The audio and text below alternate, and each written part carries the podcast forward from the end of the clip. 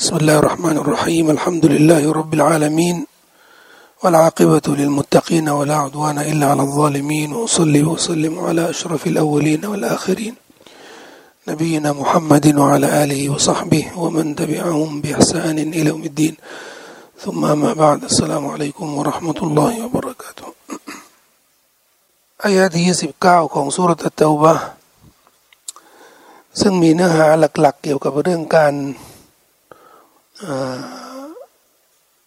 บังคับกฎหมายอิสลามเกี่ยวกับต่างชาติอย่างที่บอกกับพี่น้องว่าต่างศาสนิกในหลักการศาสนาเปรียบเทียบกับกฎหมายสากลปัจจุบันก็เหมือนต่างชาติ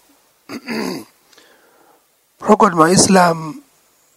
ไม่มองถึงความต่างในด้าน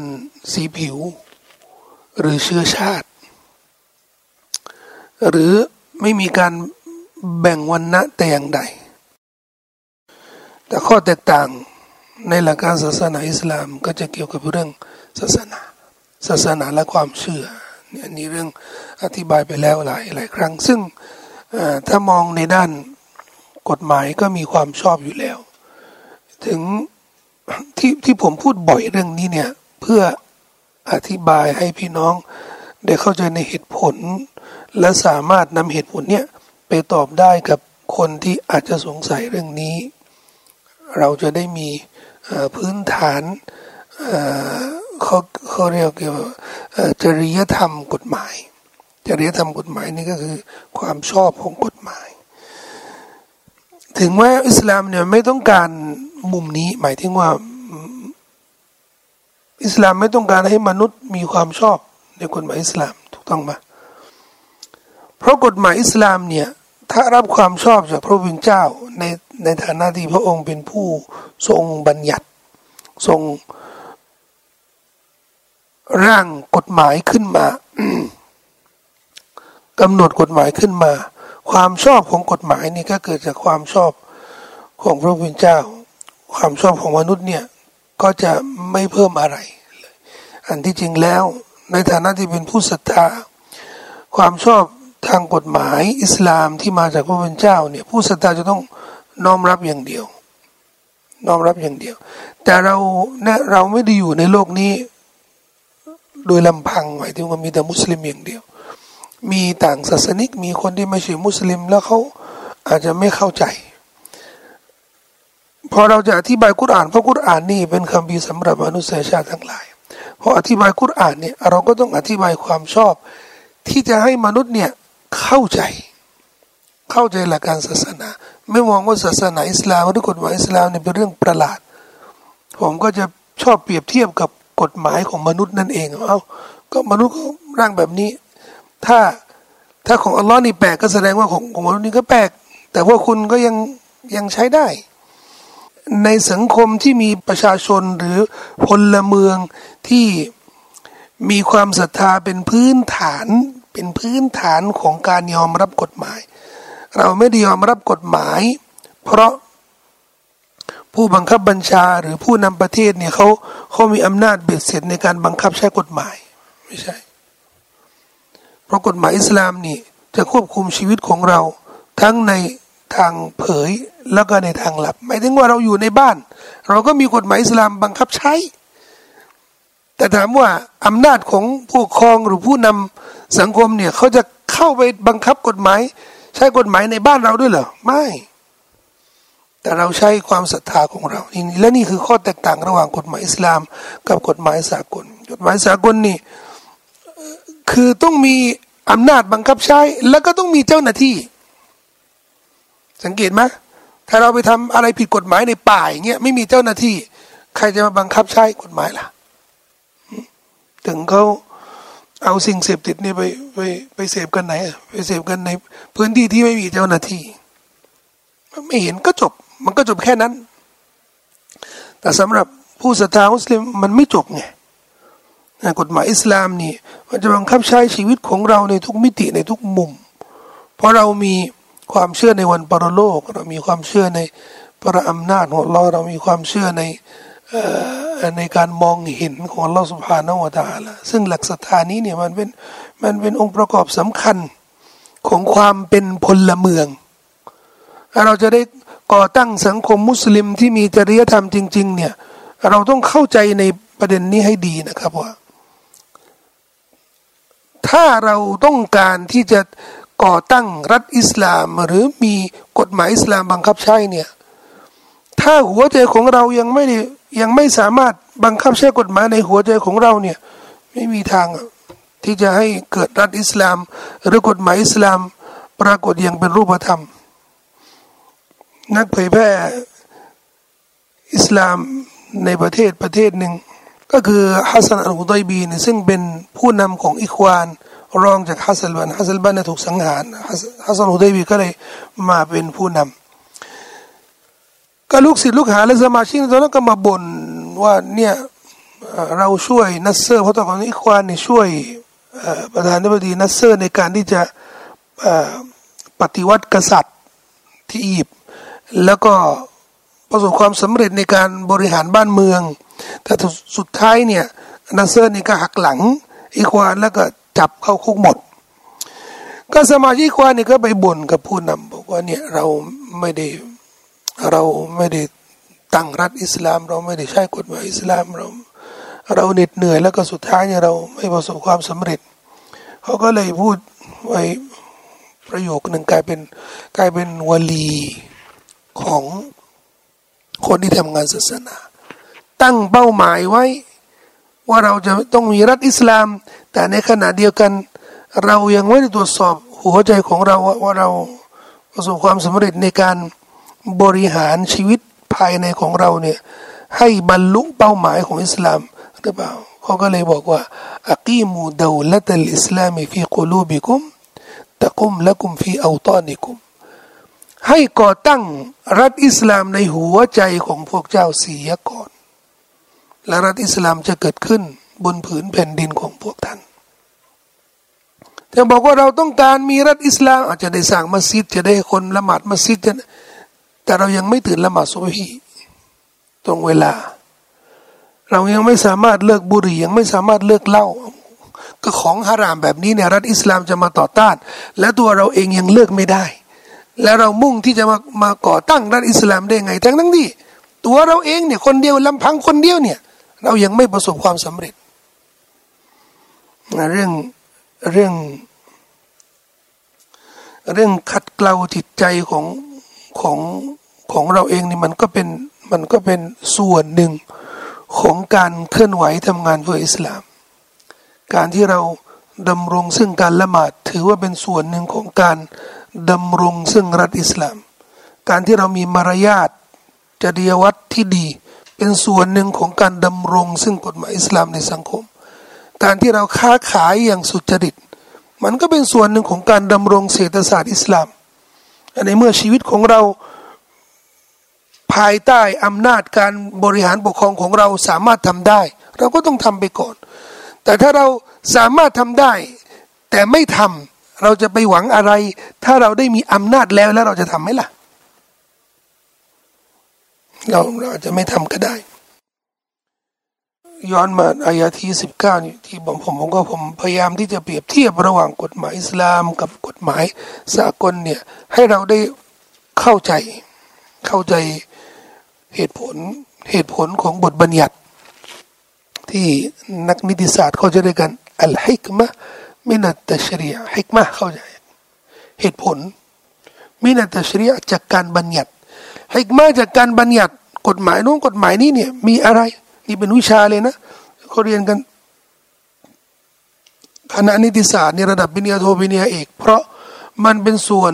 เครื่องมือสำคัญของการวินิจฉัยหลักการวินิจฉัยคำชี้ขาดต่างๆต้องรู้เหตุผลของหลักการส่วนหนึ่งที่เราบอกว่ายกยอดมาพูดคุยต่อเกี่ยวกับเรื่องอายะที่19ที่เนื้อหาสาระสำคัญเกี่ยวกับเรื่องจิซยะห์ก็คือภาษีที่จะต้องบังคับใช้กับต่างศาสนิกในอายะนี้เนี่ยพูดถึงกาติลุลลดีนะลายุมินูนะบิลลาฮิวะลาบิลยอมิลอาคิริ พวกเจ้าจงต่อสู้บรรดาผู้ที่ไม่ศรัทธาต่ออัลลอฮ์และต่อวันปรโลกวะลายุฮัรริมูนะมาฮัรรอมัลลอฮุวะรอซูลุและพวกเขาจะไม่งดเว้นสิ่งที่อัลลอฮ์และรอซูลห้ามไว้วะลาดีนูนะดีนัลฮักและไม่ปฏิบัติตามศาสนาแห่งความสัจจะสัจจริงมินัลลดีนะอุดกุดะอันได้แก่บรรดาผู้ที่ได้รับคำพีก็คืออัลลอฮ์กิตาบก็ยิวดและนอสอรอเรื่องนี้ทำให้เกิดความเห็นที่แตกต่างระหว่างปราชญ์มุสลิมเกี่ยวกับจิซยะห์นี่เราจะเก็บเฉพาะอัลลุลกิตาบหรือต่างศาสนิกทั้งหมดเลยยกตัวอย่างสมัยท่านนบีศ็อลลัลลอฮุอะลัยฮิวะซัลลัมอำนาจของรัฐอิสลามนี่ได้ถึงรัฐเขาเรียกกันตำบลบาห์เรนในปัจจุบันเนี่ยเกาะเล็กๆเนี่ยอยู่ใกล้ประเทศกาตาร์นะเล็กๆแต่ตะก่อนนู้นนะบาห์เรนนี่นะอำนาจของรัฐบาห์เรนเนี่ยมาถึงปัจจุบันเนี่ยในคาบสมุทรอาหรับนี่ในประเทศซาอุดิอาระเบียถือว่าเป็นรัฐที่กว้างขวางน่าจะครอบคลุมไปถึงประเทศกาตาร์ด้วยเพราะตะก่อนนู้นนะบาห์เรนเนี่ยเป็นเมืองที่เก่าแก่ที่สุดบาห์เรนเนี่ยเนื่องจากว่าอยู่ใกล้ชิดกับอิหร่านแต่ก่อนไม่มีอิหร่านนะอยู่ใกล้ชิดกับเปอร์เซียฉะนั้นคนในรัฐหรือในตำบลบาห์เรนเนี่ยส่วนมากก็จะเป็นพวกบูชาไฟหรือมาจูสพวกบูชาไฟอำนาจได้ถึงบาห์เรนมีคนมาถามท่านนบีศ็อลลัลลอฮุอะลัยฮิวะซัลลัมทำยังไงเกี่ยวกับมาจูสเพราะมาจูสไม่ใช่อัลลอฮฺกิตาบนี่บูชาเขาไม่ใช่ยิวดแล้วก็ไม่ใช่นัสรอยิวดและนัสรอนี่เข้าใจละในอายะนี้นี่บอกชัดเจนว่าให้เก็บจิซยะห์แล้วมาจูสล่ะในบันทึกของอิหม่ามอบูดาวูดท่านนบีถูกถามให้ทำยังไงเกี่ยวกับอัลมาจูสท่านนบีศ็อลลัลลอฮุอะลัยฮิวะซัลลัมก็เลยกล่าวว่าซุนนูบิฮิมซุนนะตะอัลลิลกิตาบให้ปฏิบัติกับเขากับมาจูสเนี่ยเหมือนที่ปฏิบัติกับอัลลุลกิตาบนี่ถือว่าเป็นบทบัญญัติอันเป็นวจนะของท่านนบีศ็อลลัลลอฮุอะลัยฮิวะซัลลัมไม่ใช่กุรอานนะไม่ใช่อายะห์ในกุรอานนะแต่เป็นหะดีษที่มาเสริมฮุกุมเสริมหลักการที่กุรอานไม่ได้ระบุซึ่งทั้ง4มัซฮับนี่อุลามะอัลลุซุนนะฮ์วัลญะมาอะห์ทั้งหมดนี่บอกว่าซุนนะห์นี่อัลลอฮฺ سبحانه และ تعالى ให้สุนนะให้ท่านนบีให้สถานะคำพูดของท่านนบีเนี่ยเหมือนสถานะอัลกุรอานเพราะฉะนั้นท่านนบีจะบัญญัติจะเสริมอะไรนี่ก็ถือว่าเหมือนหลักการศาสนาอย่างนี้ก็เราได้ข้อสรุปด้วยกุรอานจะเก็บจิซยะห์จากอัลลอฮฺกิตาบยิวดและนอสอรด้วยสุนนะของท่านนบีเนี่ยจะเก็บจิซยะห์จากมาจูสมีสามละแล้วในโลกนี้เนี่ยมีแค่สามศาสนานี้อื่นจากอิสลามเหรอเยอะแต่ก่อนนู้นมีพุทธไหมก็มีสมัยนบีมีพุทธมีแล้วสิมีแล้วพุทธก่อนอิสลามไงมีพุทธพราหมณ์มีไหมมีฮินดูล่ะมีพราหมณ์นี่มากแก่ที่สุดจะเก่าแก่ที่สุดฮินดูก่อนพุทธหรือเปล่าผมไม่ทราบฮินดูก่อนพุทธไหมน่าจะก่อนนะฮินดูพุทธก่อนอิสลามแน่นอนแสดงว่ามีอินเดียมีจีนล่ะจีนนี่ศาสนาเพียบเลยที่จริงเนี่ยอินเดียนี่ก็ไม่ได้มีแค่ฮินดูพุทธพราหมณ์อย่างอินเดียเขาบอกว่าศาสนาละที่นี่เป็นร้อยและอิสลามได้ปกครองอินเดียมันก็ได้ปกครองอินเดียพื้นที่อื่นๆด้วย อย่างเช่นพอเขาไปพิชิตแอฟริกาตอนเหนือเริ่มตั้งแต่อียิปต์นี่ส่วนมากเป็นคริสต์แต่ไปนู่นนะไปลิเบียอัลจีเรียโมร็อกโกตะก่อนนู่นนะพวกนู้นนะมีพวกเผ่าพันธุ์อัลบาร์บาร์ซึ่งเป็นเชื้อชาติเก่าแก่ของแอฟริกาตอนเหนือ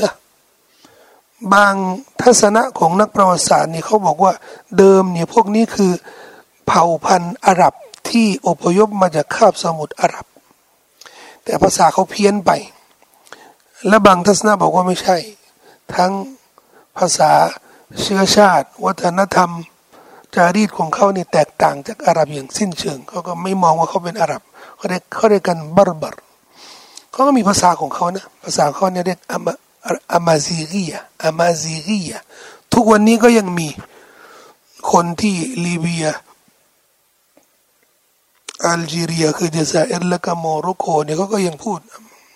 ดีเจกันเป็นคนอาหรับ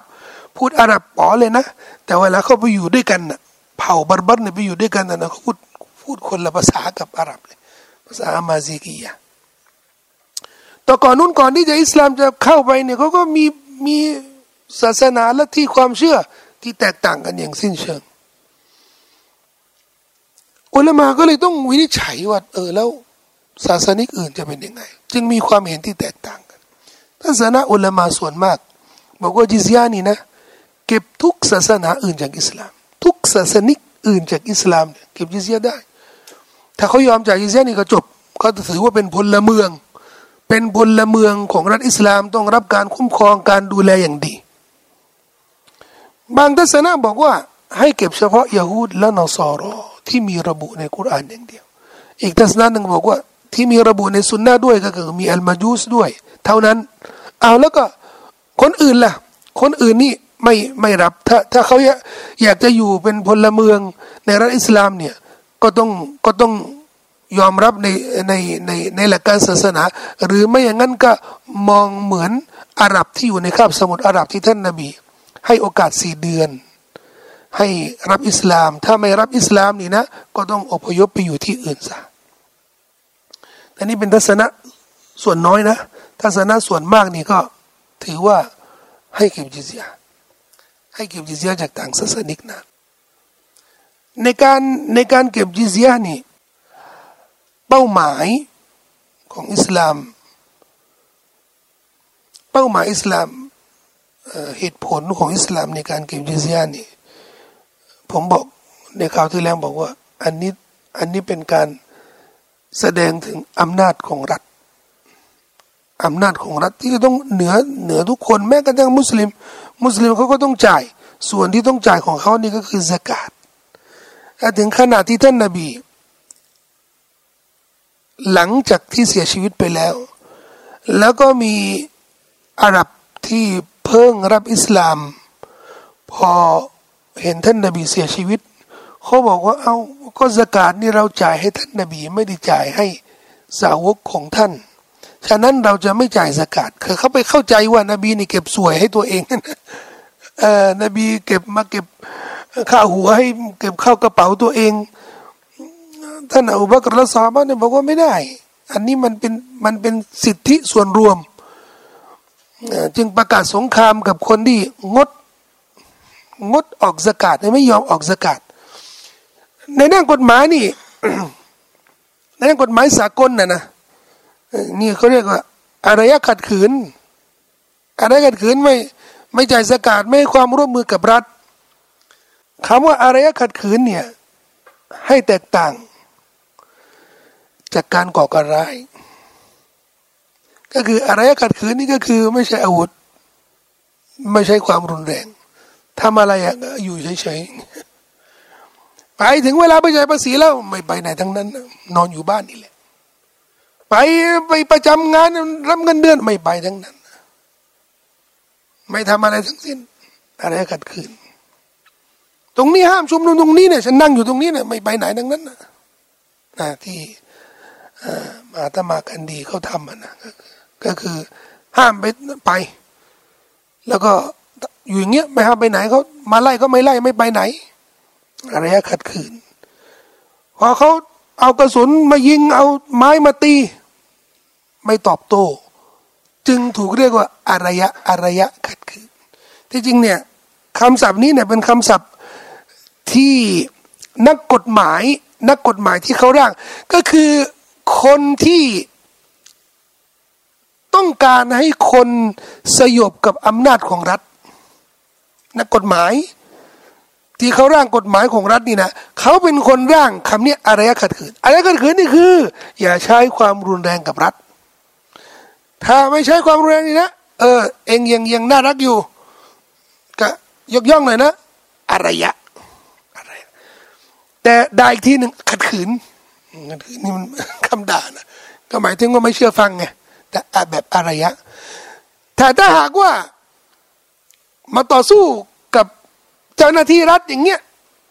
ชักปืนชักมีดก้อนหินอย่างที่ปาเลสไตน์ก้อนหินนั่นน่ะได้ฉายาเป็นอะไรก่อการร้ายทันทีเลยแต่ถ้ามาอะไรกับรัฐนี่ด้วยความรุนแรงนะก่อการร้ายคนที่ไม่จ่ายภาษีนี่ก็ถือว่าผิดกฎหมายถึงแม้ว่าเขาให้คำยกย่องว่ามีอารยะมีอารยธรรมมันแต่ถือว่าผิดกฎหมายคนที่ไม่จ่ายภาษีบังคับกฎหมายใช้ได้ไหมมีติดคุกนะไม่จ่ายภาษีนี่ติดคุกก็มีนะชุมนุมแล้วก็ถูกห้ามไม่ชุมนุมเดี๋ยวนี้ก็มีกฎหมายติดคุกเหมือนกันนะค่าปรับก็มีนะแสดงว่าอะไรขัดขืนเนี่ยไม่ได้หมายรวมว่ารัฐเนี่ยจะปล่อยให้เราได้ขัดขืนตามอัธยาศัยมิฉะนั้นแล้วอำนาจของรัฐนี่ก็จะไม่มีบังคับใช้อย่างแน่นอนฉะนั้นเหตุผลสำคัญที่จะมีบังคับเก็บภาษีจากต่างศาสนิกหรือเก็บซะกาตจากมุสลิมที่บอกว่าถึงขนาดที่ซอฮาบะห์ต้องไปปราบปรามคนที่ไม่ยอมออกซะกาตทั้งนั้นที่เขายังไม่ได้ปฏิเสธอิสลามอย่างสิ้นเชิงนะเขาไม่ได้บอกว่าเขาปฏิเสธอัลลอฮ์ไม่เอาแล้วรอซูลไม่เอาแล้วไม่เขาบอกว่าซะกาตอย่างเดียวแต่ซอฮาบะห์ถือว่าการปฏิเสธหลักการส่วนหนึ่งถือว่าเป็นการปฏิเสธอิสลามทั้งปวงอันนี้เป็นหลักการสำคัญที่เราต้องเข้าใจอัลลอฮ์ไม่ได้ให้อิสลามให้ศาสนานี่อยู่กับการเลือกสิ่งที่เราชอบก็เลือกเอาไปเชื่อเอาไปปฏิบัติซะและอะไรที่ไม่ชอบอะไรที่ไม่เข้าใจอะไรที่ติดใจก็ปฏิเสธซะไม่ต้องเชื่อซะไม่ใช่มันเป็นไม่ได้สำหรับศาสนาที่มาจากพระเป็นเจ้านี่มาก้อนเดียวซึ่งหมายรวมว่าศาสนาที่เป็นศาสนาจริงแต่อะไรที่มันเป็นความเข้าใจของมนุษย์นี่ศาสนาไม่ได้บังคับใครจะบอกว่าโอ้ต้องเชื่อแบบนี้ไม่เชื่อมันตกศาสนามันต้องมีตัวบทหลักฐาน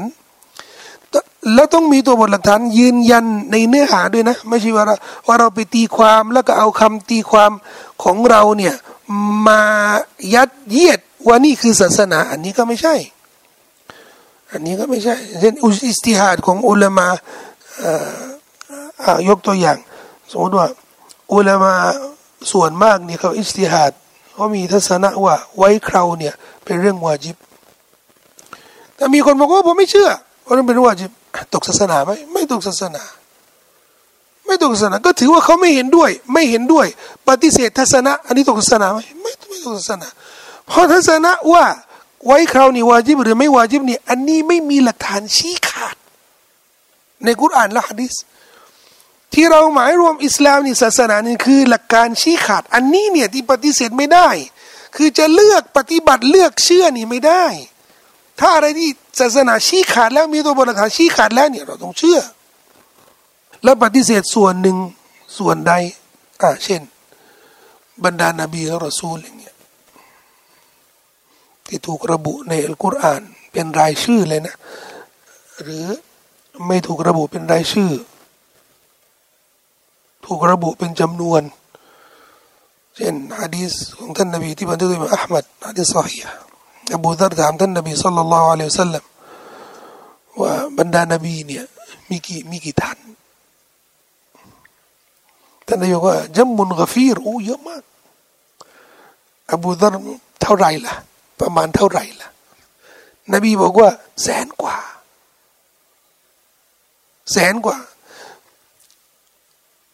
ที่ท่านนบีบอกว่าแสนกว่านี่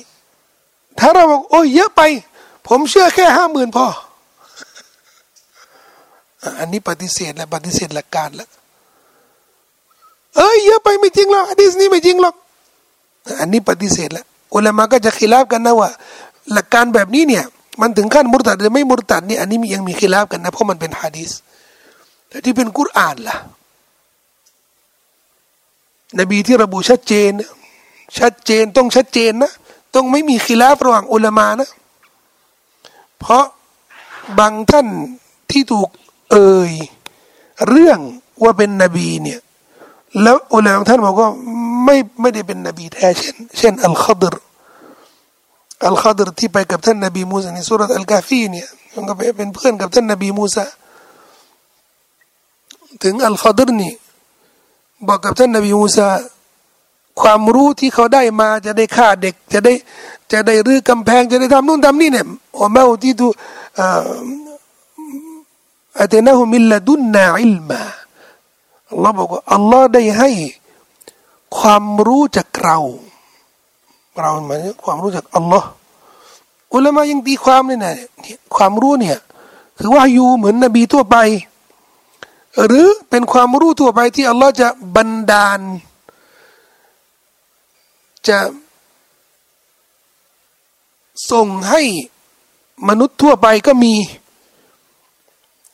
ทัศนะอุลามะส่วนมากว่าอัลคอดรนี่เป็นนบีแต่อุลามะท่านบอกว่าไม่ใช่มันไม่ชัดหลักฐานไม่ชัดว่าเขาเป็นนบีฉะนั้นถ้ามีใครปฏิเสธบอกว่าผมไม่เชื่อว่าคนที่ไปกับท่านนบีเนี่ยเป็นนบีไม่ถือว่าตกศาสนา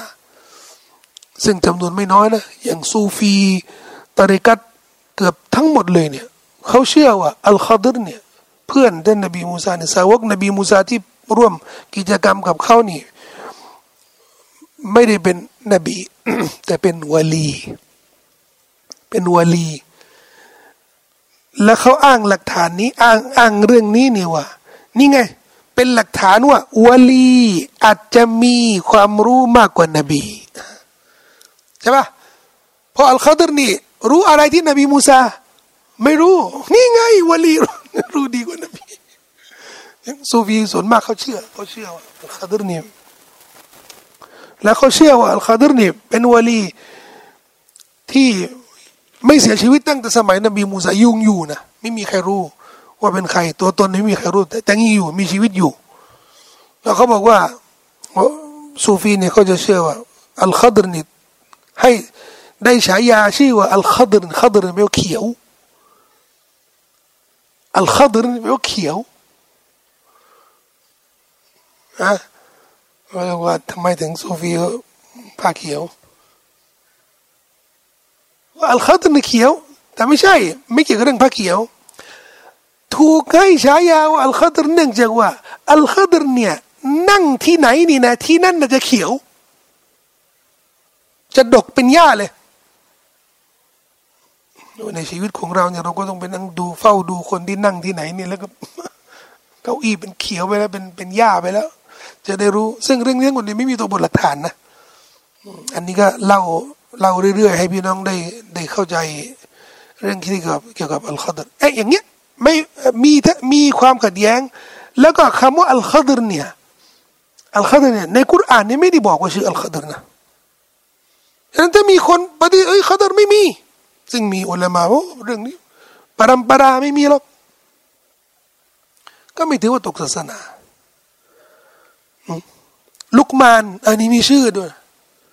ลุกมานแล้วอัลลอฮ์ก็ว่า لقد آتينا لقمان الحكمة เราได้ให้ฮิกมะแก่ลุกมานฮิกมะนี่คือความรู้แต่อุลามะส่วนมากเห็นว่าลุกมานไม่ใช่นบีใครจะปฏิเสธใน25นบีเนี่ยไม่มีนะลุกมานใช่ไหมลุกมานนี่ไม่ใช่นบีแล้วว่าส่วนมากก็ไม่เห็นว่าเป็นนบีใน25นี่ก็ไม่มีอัลคอดรก็ไม่มีถูกต้องไหมแต่25ล่ะเฮ้ยนบีนูฮ์ผมไม่เชื่อหรอกทำไมอ่ะองค์เก่าแก่มากใครจะพิสูจน์ได้ไงไปคนเดียวนะเลข24ท่านไหน24เนี่ยผมเชื่อเป็นมุสลิมได้ไหมไม่ได้นี่คือข้อแตกต่างระหว่างอิสลามกับศาสนาอื่นนะไม่ใช่คือศาสนาอิสลามนี่คำชี้ขาดเนี่ยมันมาก้อนเดียวเราก็ต้องเอาคำชี้ขาดทั้งหมดเนี่ยมาศรัทธาและมาปฏิบัติข้อปฏิบัติก็เหมือนกันข้อปฏิบัติที่มันชี้ขาดนะที่ไม่มีความขัดแย้งเลยไม่สามารถตีความได้ละหมาดอย่างเงี้ยละหมาดห้ารุกุน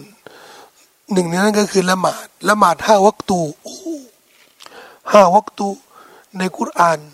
ไม่มี เอามาจากไหนห้าวักตัวในกุรอานนี่ที่ผมพูดนี่ไม่ใช่เรื่องเมคนะผมเคยนั่งเคยโต้เถียงกับคนที่พูดแบบนี้เนี่ยละหมาดกี่วักตัวท่านสองวักตัวพอกุรอานนี่พูดถึงซุบฮ์กับอิชาอย่างเดียว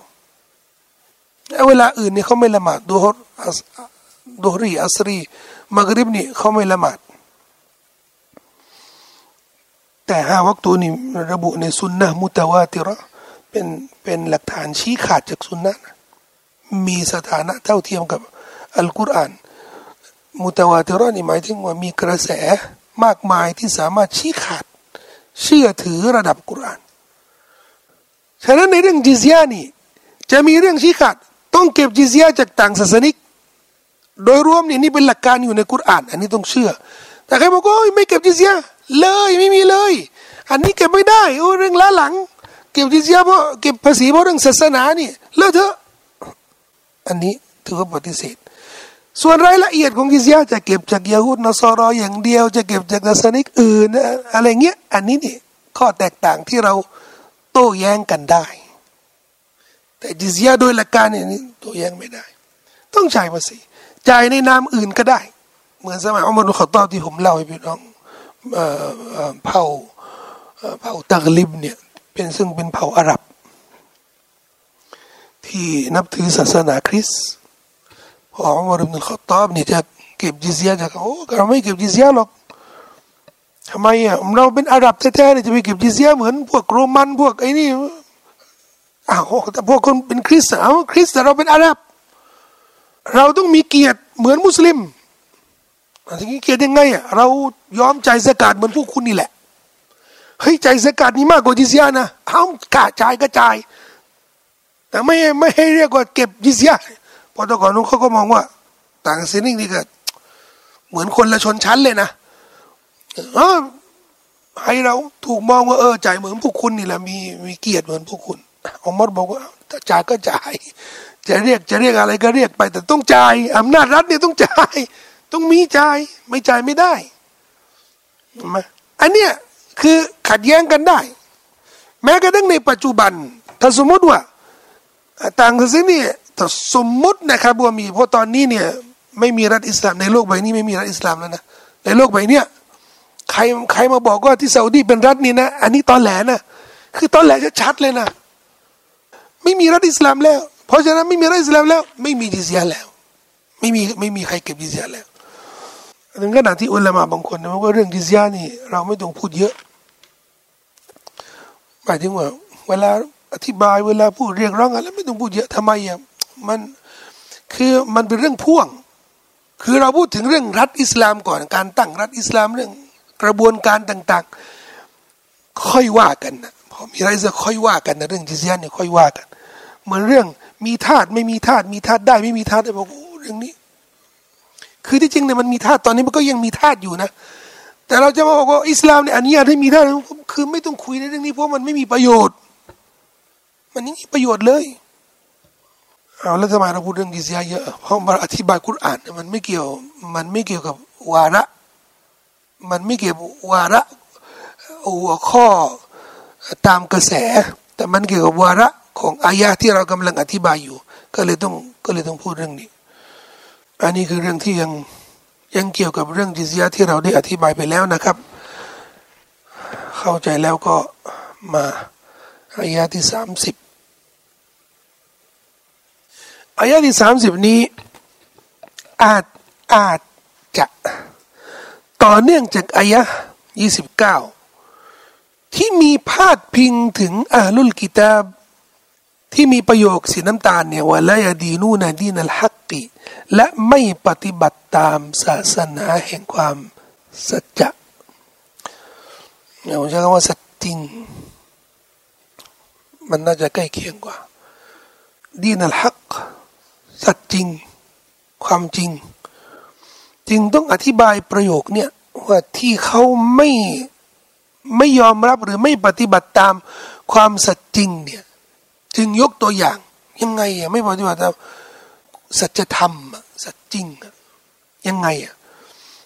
อัลลอฮ์ก็เลยยกตัวอย่างว่า قالت اليهود عزير ابن الله وقالت النصارى المسيح ابن الله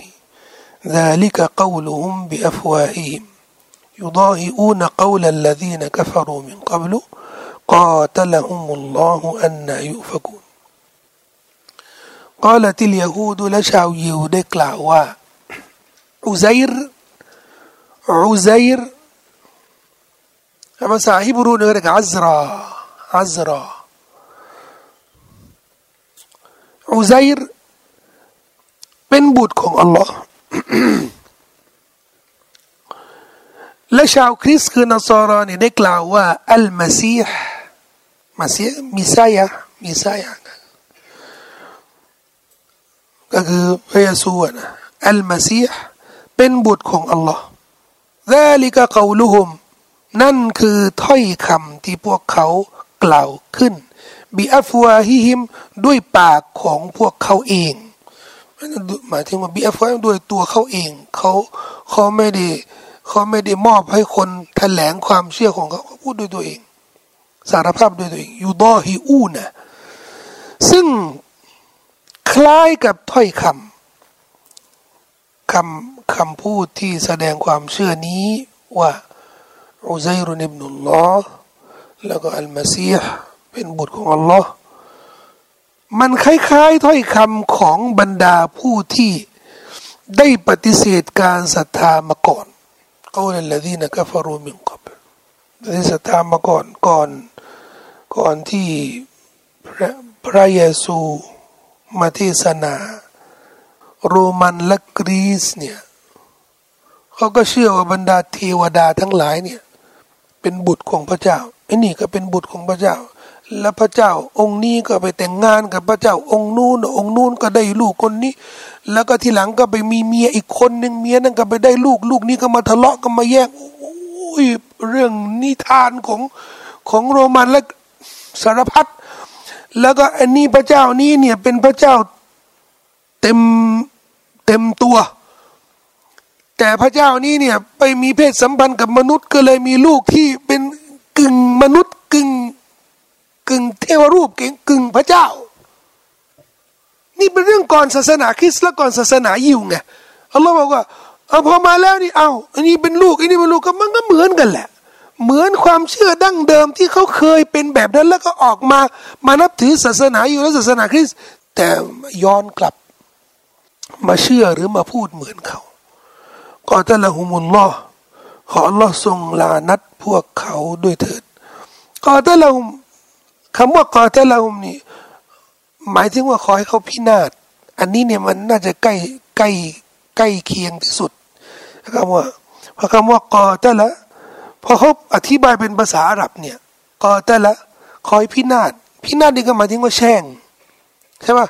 เขาก็เลยมาอธิบายด้วยภาษาอาหรับกอตะละภาษาอาหรับนี่ว่ากอตะละบิมะอนะอัยละอะนะฮุมุลลอฮ์ขอละลานัดเขาก็เลยมาอธิบายเป็นภาษาไทยขออัลลอฮ์ลานัดพวกเขาโดยเถิดเอามาแปลจากไทยเป็นอาหรับ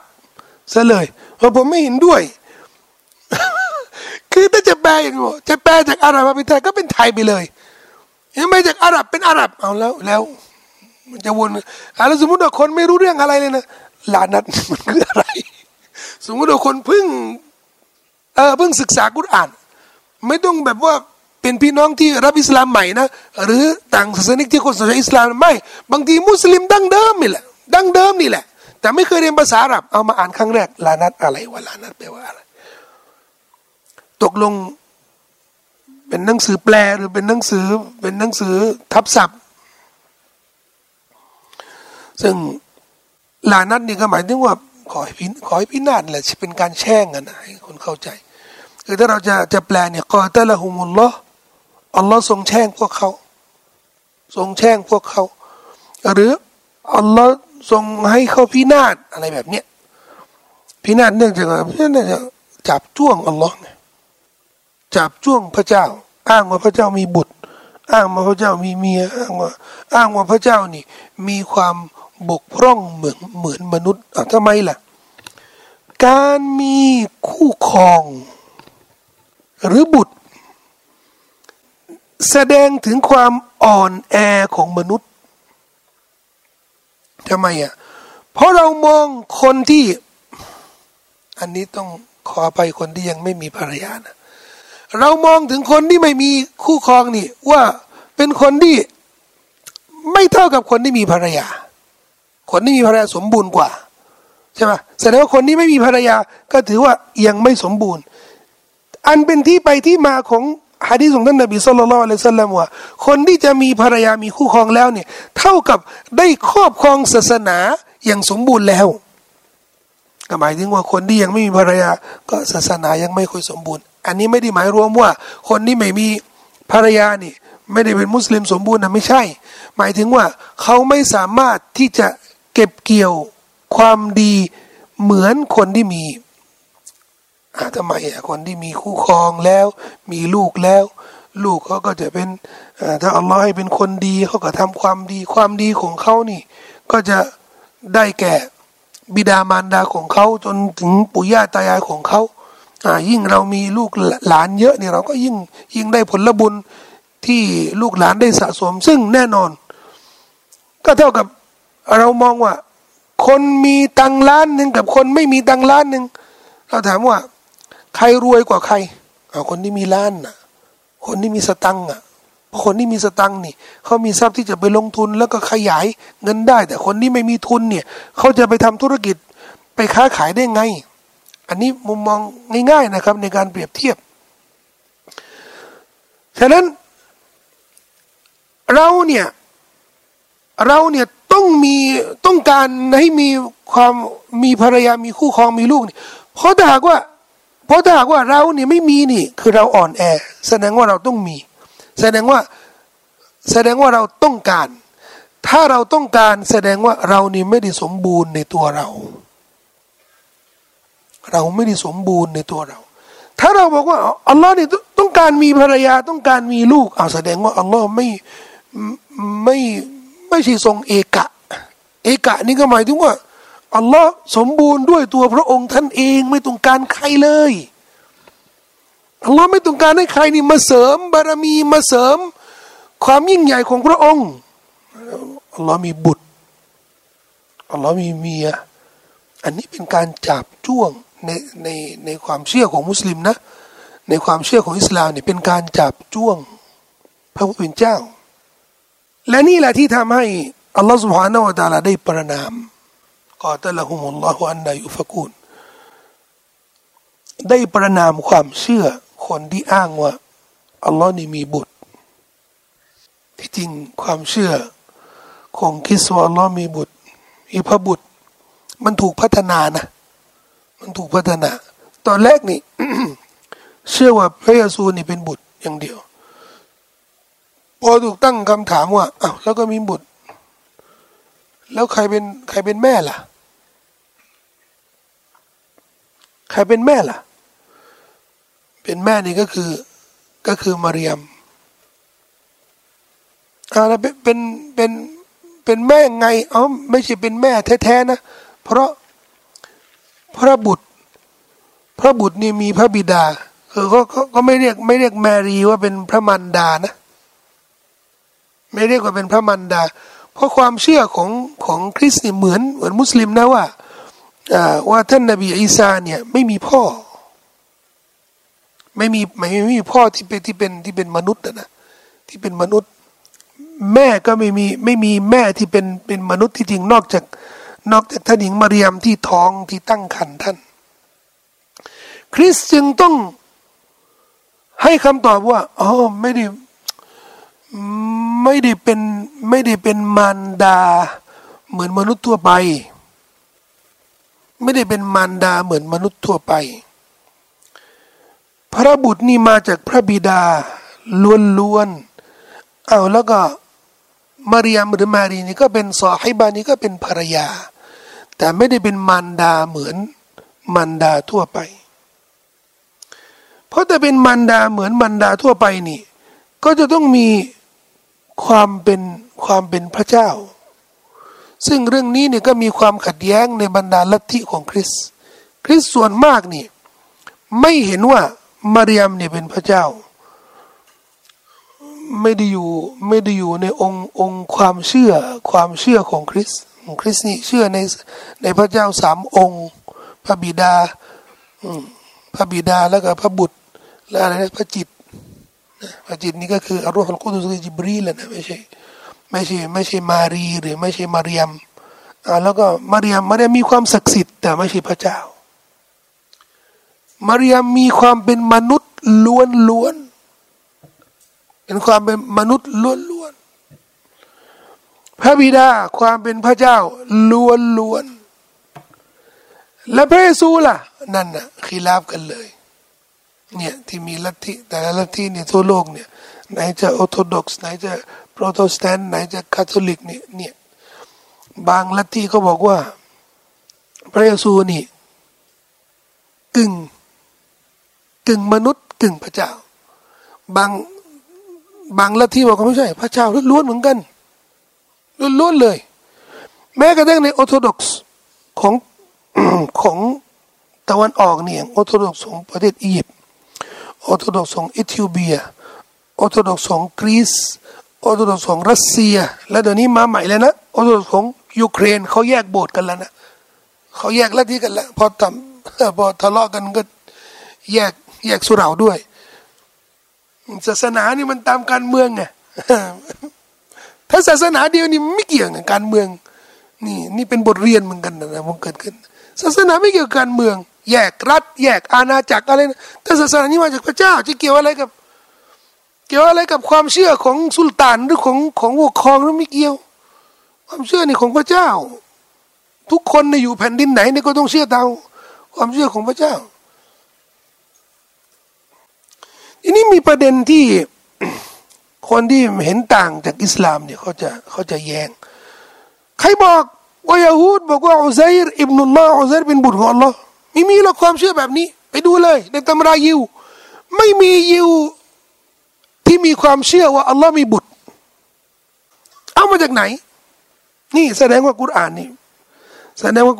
อุปโลกเรื่องไม่เป็นจริงไม่ใช่คือต้องเข้าใจว่าอิสลามเนี่ยอัลลอฮฺ سبحانه และ تعالى หรือกุรอานเนี่ยไม่ได้เล่าเรื่องตามความเข้าใจของผู้คนนะแต่จะเล่าเรื่องตามความเชื่อที่อัลลอฮฺต้องการให้เราเชื่อพอไปค้นในตำรานี่อ้าวมีไหมอัซราเนี่ยเป็น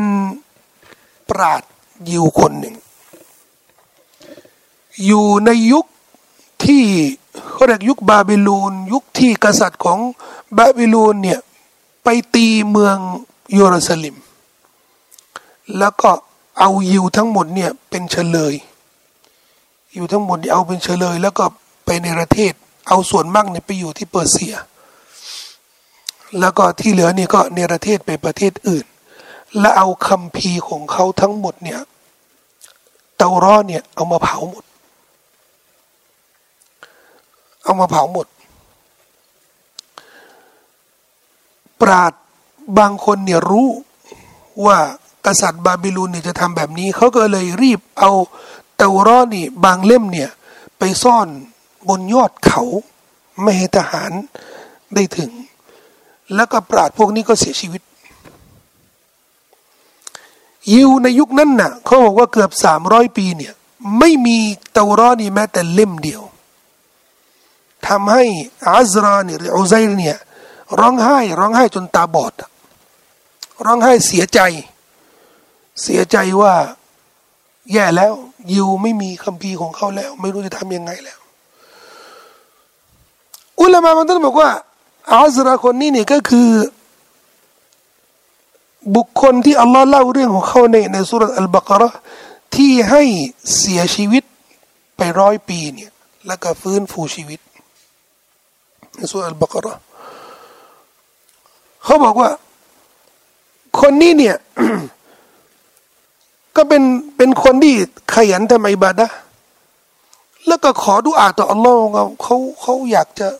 กจะรู้ว่าพระองค์เนี่ยจะฟื้นฟูชีวิตยังไง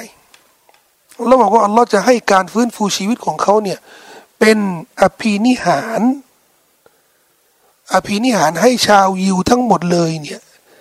ได้รู้ว่าอัลลอฮฺ سبحانه และ تعالى มีความสามารถที่จะฟื้นฟูประชาชาติเหมือนที่อัลลอฮฺฟื้นฟูชีวิตมนุษย์คนหนึ่ง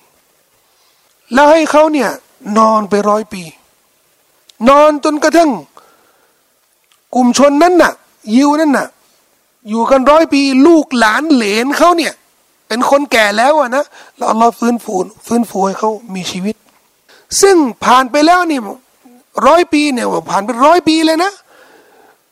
ยิวนี่ยังไม่มีเตารอไม่มีคัมภีร์อยู่ในมือจะประกอบศาสนกิจก็ไม่ได้จะทำอะไรก็ไม่ได้ตัดสินอะไรก็ไม่ได้พออัลลอฮฺฟื้นฟูคนเนี้ยอัซรอเนี่ยหรืออูซัยเนี่ยและให้เขานี่สามารถที่จะเขียนอัตเตารอขึ้นมาอีกครั้งหนึ่งเขาบอกว่าดูฉันน่ะจะฟื้นฟูเตารอเนี่ยให้หมดเลยเขียนให้หมดเลยพอเขียนแล้วเขาก็ยังสงสัยว่าแล้วใช่ไหมล่ะพอเขียนเตารออยู่คนเดียวก็มีคนเขาบอกว่าเนี่ยได้ยินมาจากปู่ย่าตายายว่ามีปราชญ์กลุ่มหนึ่งเนี่ยพอบาบิโลนเนี่ยเข้ามาเผาเมืองนี่เขาเอา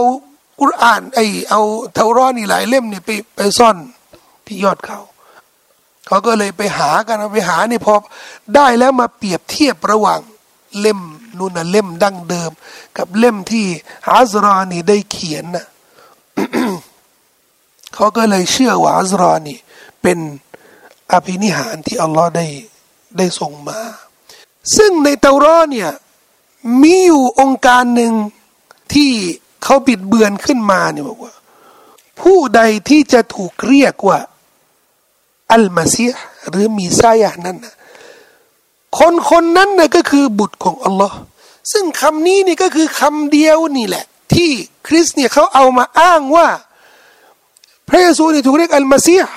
เพราะนั้นเขาก็เป็นบุตรของอัลลอฮ์คำว่าบุตรของอัลลอฮ์นี่นะในภาษาฮิบรูหรือในภาษากรีซที่แปลจากฮิบรูแปลทั้ง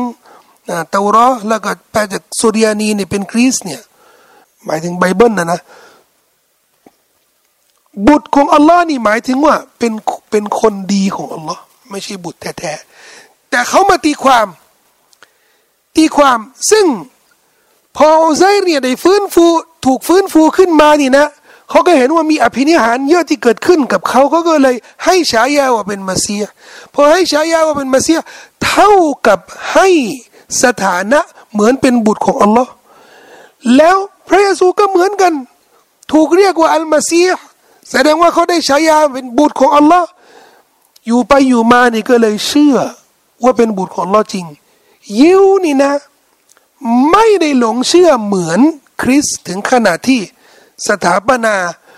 ท่านนบีอีสาเป็นบุตรของอัลลอฮ์จริงๆแต่ต้นต่อของความเชื่อของคริสต์เนี่ยของนัสรอเนี่ย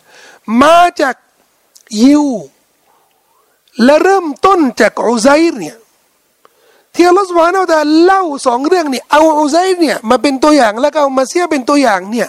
เพื่อให้เห็นว่าต้นต่อของความเชื่อของคริสต์เนี่ยมันมาจากองค์การที่อยู่ในเตารอที่ถูกบิดเบือนของเขาเนี่ยว่าใครที่เป็นมาเสียก็จะเป็นบุตรของอัลลอฮ์ยิวไม่ถึงขนาดที่เรียกว่าเป็นบุตรของอัลลอฮ์จริงแต่ประโยคนี้มันมีในเตารอจริงเท่ากับอัลลอฮ์บอกว่านี่ต้นต่อ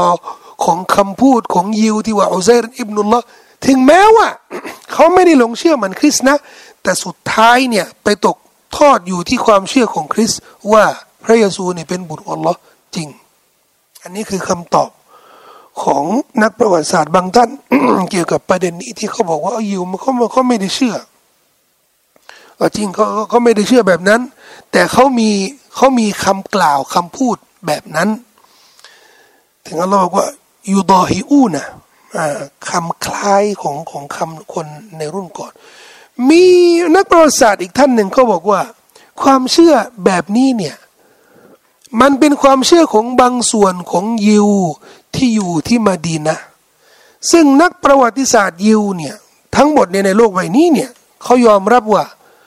ลัทธิความเชื่อทัศนะต่างๆของยิวที่คาบสมุทรอาหรับโดยเฉพาะที่มะดีนะห์เนี่ยมันสูญพันธุ์ ไม่รับรู้แต่ยิวที่อยู่เยเมนพอที่จะรู้ได้ยิวที่อยู่เอธิโอเปียนี่พอที่จะรู้ได้ยิวอยู่ที่ไหนเนี่ยทั่วโลกเนี่ยเขายัง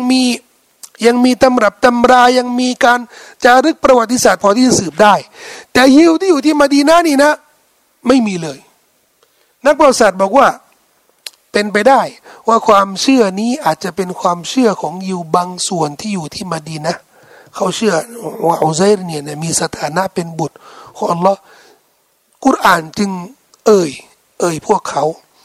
ถึงแม้ว่าเป็นความเชื่อบางส่วนแต่เราสามารถอ้างว่าเป็นความเชื่อของส่วนมากนี่มันก็ได้แต่ไม่ได้หมายรวมว่าเราปักปั๊มว่ายิวทั้งหมดนี่มีความเชื่อแบบนั้นเช่นวะกาละตินนัสารอคริสต์นี่บอกว่ามะซีฮ์เยซูเนี่ยเป็นบุตรของอัลลอฮ์คริสต์ทั้งหมดนี่บอกแบบนี้ปะทั้งหมดแบบบอกแบบนี้ปะเชื่อแบบนี้ปะไม่มีคริสต์บางส่วนนี่ไม่เชื่อว่าพระเยซูเนี่ยเป็นบุตรของอัลลอฮ์เชื่อว่าพระเยซูเนี่ยเป็นศาสดาเป็นรอซูลเหมือนกันเป็นศาสนทูตอย่างเดียวแต่เราหมายรวมว่าความเชื่อที่น่าประนามความเชื่อที่น่าจะตำหนิอันนี้ก็คือความเชื่อแบบนี้นะครับอายะนี้มันก็จะย้อนมาถึงเรื่องอากีดะห์นี่ก็หมายถึงว่าหลักศรัทธาซึ่งเคยบอกกับพี่น้องว่าส่วนมากซูเราะห์และบทบัญญัติองค์การต่างๆในมะดีนะห์เนี่ยไม่ค่อยพูดถึงเรื่องความเชื่อจะพูดถึงเรื่องปฏิบัติถูกต้องไหมแต่ซูเราะห์มะดานียะห์นี่ที่ถูกประทานที่มะดีนะห์เนี่ยถ้าจะพูดถึงความเชื่อมันต้องมีวาระที่เกี่ยวข้องอันนี้ไม่ได้พูดถึงความเชื่อทั่วไปนะเนื่องจากว่าได้พูดถึงเรื่องจิซยะห์ซึ่งเป็นข้อปฏิบัติอันนี้ตามนโยบายก็คือที่มะดีนะห์ในส่วนมากเนี่ยก็จะเป็นอายะห์ที่เกี่ยวกับข้อปฏิบัติกฎหมายปฏิบัติพอพูดถึงเรื่องจิซยะห์สำหรับอะลุลกิตาบนี่นะ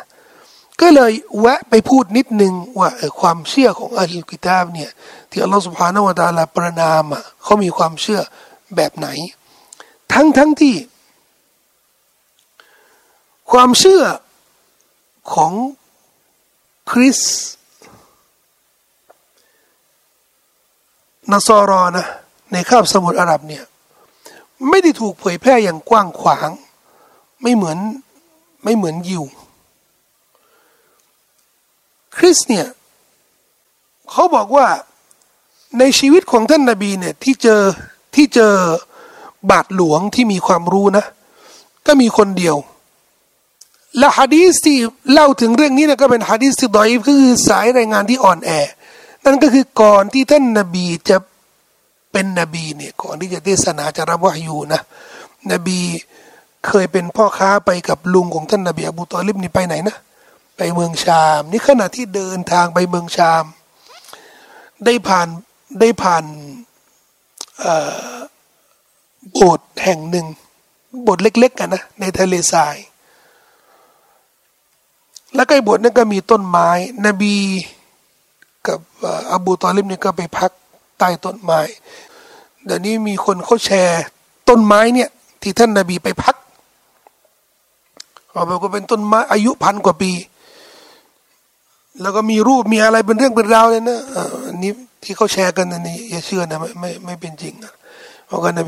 นบีไปพักในต้นไม้นี้แล้วก็บอกว่าทำเป็นรูปเป็นเรื่องเป็นราวเนี่ยไม่จริงนะครับสายรายงานของเรื่องนี้ในซีเราะห์นี่ยังดออีฟอยู่ยังไม่น่าเชื่อถือแต่อันนี้มีอันเดียวที่ท่านนบีไปพักแล้วก็มีเมฆมาสร้างร่มเงาร่มเย็นให้ท่านนบีคนในโบสถ์นี่ในบาทไปบอกกับหลวงพ่อนี่หัวหน้าโบสถ์นี่คนนี้เมฆอะไรมาดูดิเขาก็เลยมาเข้ามาหาท่านนบีตอนนั้นนบียังไม่ได้เป็นนบีนะท่านนบีแล้วก็มาสนทนากับท่านนบีจนมั่นใจแล้วว่านี่คือนบีสุดท้ายของยุคสุดท้ายแล้วก็บอกกับอบูตอลิบลุงท่านนบีเนี่ยให้ดูแลให้ดีนะและให้ระวังพวกยิวด้วยนะเขายิวเนี่ยเขามุ่งที่จะทำลายคนนี้นะอันนี้ตามคัมภีร์ที่เขาเล่านะ ว่าคนที่ไม่หวังดีกับนบีคนสุดท้ายเนี่ยหะดีษเนี่ยก็เป็นสายรายงานเดียวแล้วก็ดออีฟด้วยแต่มีนักบูรพาคดีชาวเยอรมันคนหนึ่งเสียชีวิตไปแล้วชื่อโกลเซฮะภาษาอาหรับเขาเรียกโกลเซฮ์คนนี้เขาเขียนหนังสือเกี่ยวกับชีวประวัติของท่านนบีไม่ใช่มุสลิมนะและเป็นยิวด้วยเขาบอกว่าที่จริงมันมีบางรายงานว่าที่มักกะห์เนี่ยเคยมีบาทหลวงสองคนบาทหลวงสองคนนี้เนี่ยพักอาศัยอยู่ที่มักกะห์นี่นะแล้วก็พยายามที่จะเผยแพร่ศาสนาคริสต์และนบีมุฮัมมัดก่อนที่จะเทศนานี่นะชอบคุยสนทนากับบาทหลวงสองคนนี้แสดงว่าเนื้อหาต่างๆเกี่ยวกับศาสนานี่นะที่ไปที่มานี่จากไหนจากศาสนาคริสต์จากบาทหลวงซึ่งพอไปค้นหาดูเนี่ยรายงานนี่เนี่ยมันไม่มีเลยที่มีเนี่ยเขาเอามาจากหนังสือประวัติศาสตร์ไม่มีสายรายงานเลยอันนี้ในหลักการประวัติศาสตร์อิสลามโดยเฉพาะชีวประวัติของท่านนบีเนี่ยไม่มีสายรายงานเลยเนี่ยเราไม่ถือว่าเป็นเรื่องปรำปราเรื่องเมาด้วงไงอ้าวแล้วสมมติว่าถ้ายอมรับว่าบาทหลวงคนเดียวที่ท่านนบีได้พบเนี่ยคือบะฮีรอนี่ก็คือตอนที่ท่านนบีเดินทางเป็นพ่อค้าไปชามอ่ะนะสนทนากับบะฮีรอนี่ประเดี๋ยวประดาวเป็นไปได้ไงว่าที่สนทนาไม่ถึงครึ่งชั่วโมงนี่จะถ่ายทอดความรู้ของคัมภีร์อะไรทั้งหมดนี่แล้วก็ท่านนบีก็จะมาร่างกุรอานขึ้นมาอันนี้นี่คือความต้องการของเขาว่าท่านนบีไม่ได้เอามาจากพระเจ้าหรอกมันเป็นข้อมูลเดิมๆจากคัมภีร์เตารอจากคัมภีร์อินญีลจากบาทหลวงจากนักศาสนาจากนักบวชที่เขาเคยเจอกันแล้วเขายังตีความไม่ได้โอ้โหเขาบอกว่าเป็นไปได้ไงนบีเป็นพ่อค้าพอไปถึงเมืองชามนี่ก็ต้องเจอโบสถ์สักแห่งหนึ่งต้องเจอบาทหลวงสักคนหนึ่งแล้วก็นั่งกินน้ำชาจิบน้ำชากาแฟกันบ้างแล้วก็สร้างเรื่องมาสร้างพูดไปเรื่อยๆทั้งหมดนี่เพื่อให้เห็นว่าข้อมูลของกุรอานนี่นะมาจากเตารอและก็อินจีลก็มีคนมาตอบโต้โกลเซฮ์คนนี้นะครับบอกว่าคือถ้าเราสมมุติฐานนะว่านบีเอาข้อมูลมาจากเตารอและก็อินจีลซึ่งมุสลิมนี่ยอมรับนะว่ามีส่วนหนึ่งมาจากเตารอและอินจีลแต่ไม่ได้หมายว่านบีถ่ายทอดมาจากบาทหลวงนะไม่มาจากอัลลอฮ์นั่นเองหมายถึงว่าเราเชื่อว่าแหล่งเดียวนี่เพราะเราเชื่อว่าพระเจ้าองค์เดียวที่ประทานเตารอลงมาที่ประทานอินจีลลงมาประทานกุรอานก็คือพระเจ้าองค์เดียวนี่แหละเราเชื่อแบบนี้แต่ไม่ได้เชื่อว่านบีเนี่ยเอาถ่ายทอดเตารอและก็อินจีลจากบาทหลวงจากนักบวชอันนี้มุสลิมไม่ได้เชื่อแบบนี้อุลามะท่านบอกว่าถึงแม้ว่าเป็นเนี่ยถ้าเราจะสมมุตินะว่าเชื่อแบบนั้นนะแต่มีเรื่องในกุรอานนะไม่ได้อยู่ในเตารอแล้วก็ไม่ได้อยู่ในอินจีลเลยอันนั้นจะอธิบายยังไงอ่ะแล้วก็เป็นเรื่องที่ยะฮูดและนอศารอนี่เขารู้ว่าเรื่องบางเรื่องเนี่ยท่านนบีมุฮัมมัดนี่คนเดียวที่สามารถให้คำตอบได้ถึงยิวที่มะดีนะห์นี่เอาคำถาม3คำถามนี่มาถามท่านนบีคำถา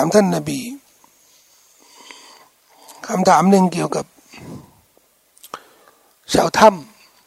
ำและคำถามนี้เกี่ยวกับอัรรูฮ์วิญญาณและคำถามเกี่ยวกับอัชชะจเราะห์อัลมัลอูนะห์ต้นไม้ที่ถูกสาปแช่งนบีเขามาให้คำถามนี้นะนบีก็เลยบอกว่าผมไม่มีคำตอบผมต้องรอก่อนแค่คำตอบนี้เนี่ยยิวก็บอกว่าน่าจะใช่แล้วคือถ้าเ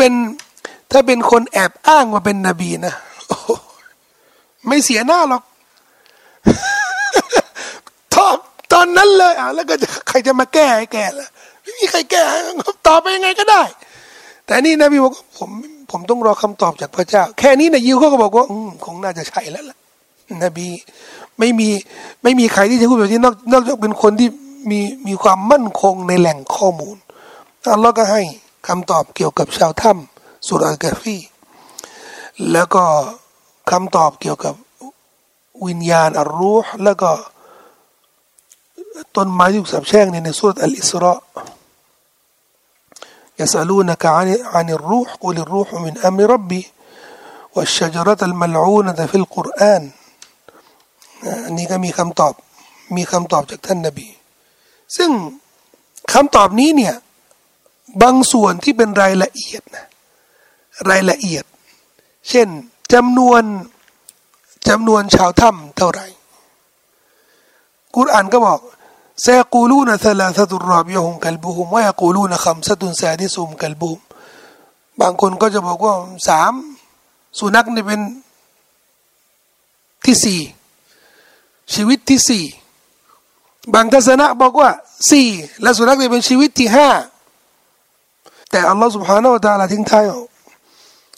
วะยะกูลูนะ7 วะซามินุฮุมกัลบุฮุมชีวิตที่8นี้ก็คือสุนัขอับดุลลาห์ อิบนุ อับบาสบอกว่า2ทัศนะแรกเนี่ยอัลลอฮ์บอกว่าไม่ใช่แล้วก็พูดทัศนะที่3เนี่ยแล้วก็ไม่ได้วิจารณ์ก็แสดงว่าน่าจะเป็นทัศนะซึ่งทัศนะสุดท้ายเนี่ยไม่ได้ถูกระบุในเตารอหรือในอินจีลก็เป็นบางส่วนที่ยิวและนัสรอก็ยอมรับว่ามีรายละเอียดหลายอย่างในกุรอานนะเป็นไปได้ท่านนบีถ้าเอามาจากเตารอเอามาจากอินจีลก็ต้อง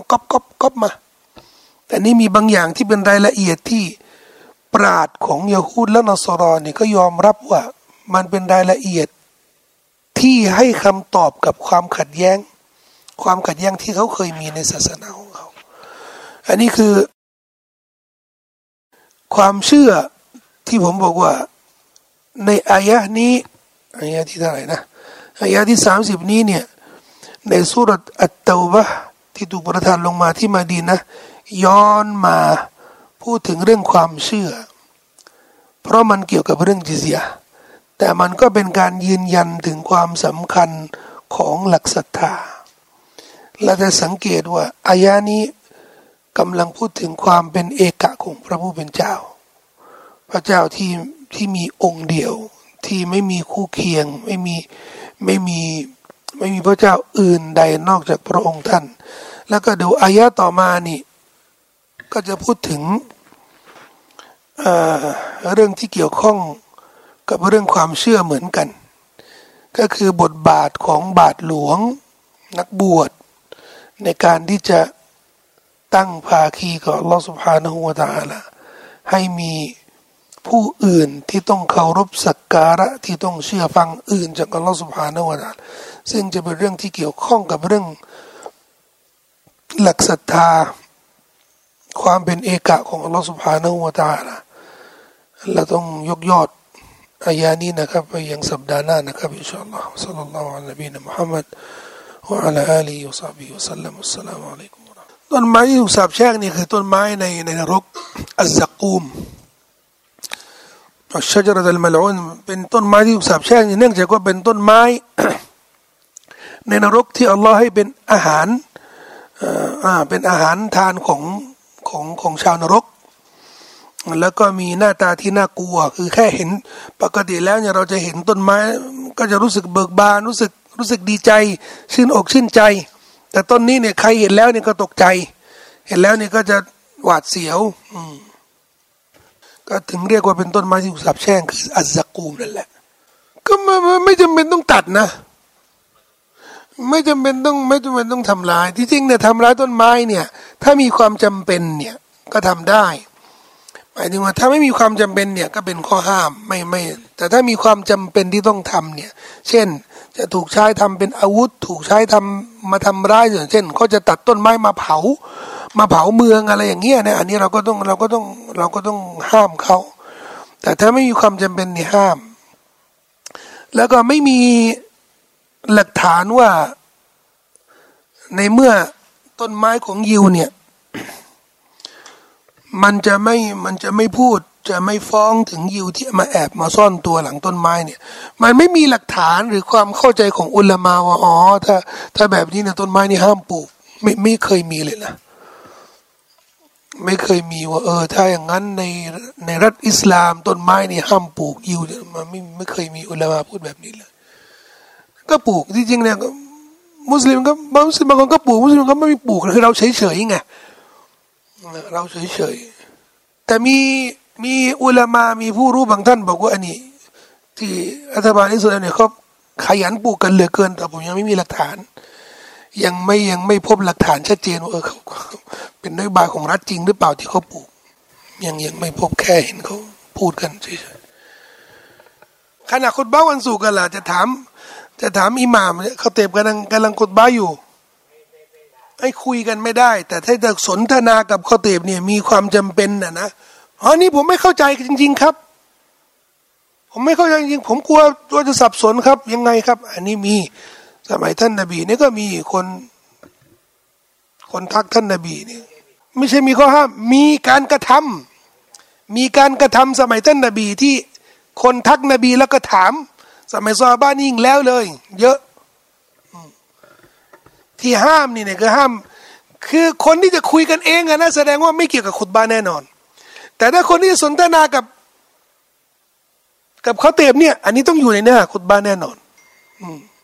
ผมก็เคยใช้สิทธิ์นี้ครั้งหนึ่งไม่รู้มีใครทันบ้าง ใช้สิทธิ์ครั้งหนึ่งทักทวงเรื่องเนื้อหาขุตบะห์นี่แหละครับแค่นี้นะครับอัสสลามุอะลัยกุมวะเราะห์มะตุลลอฮ์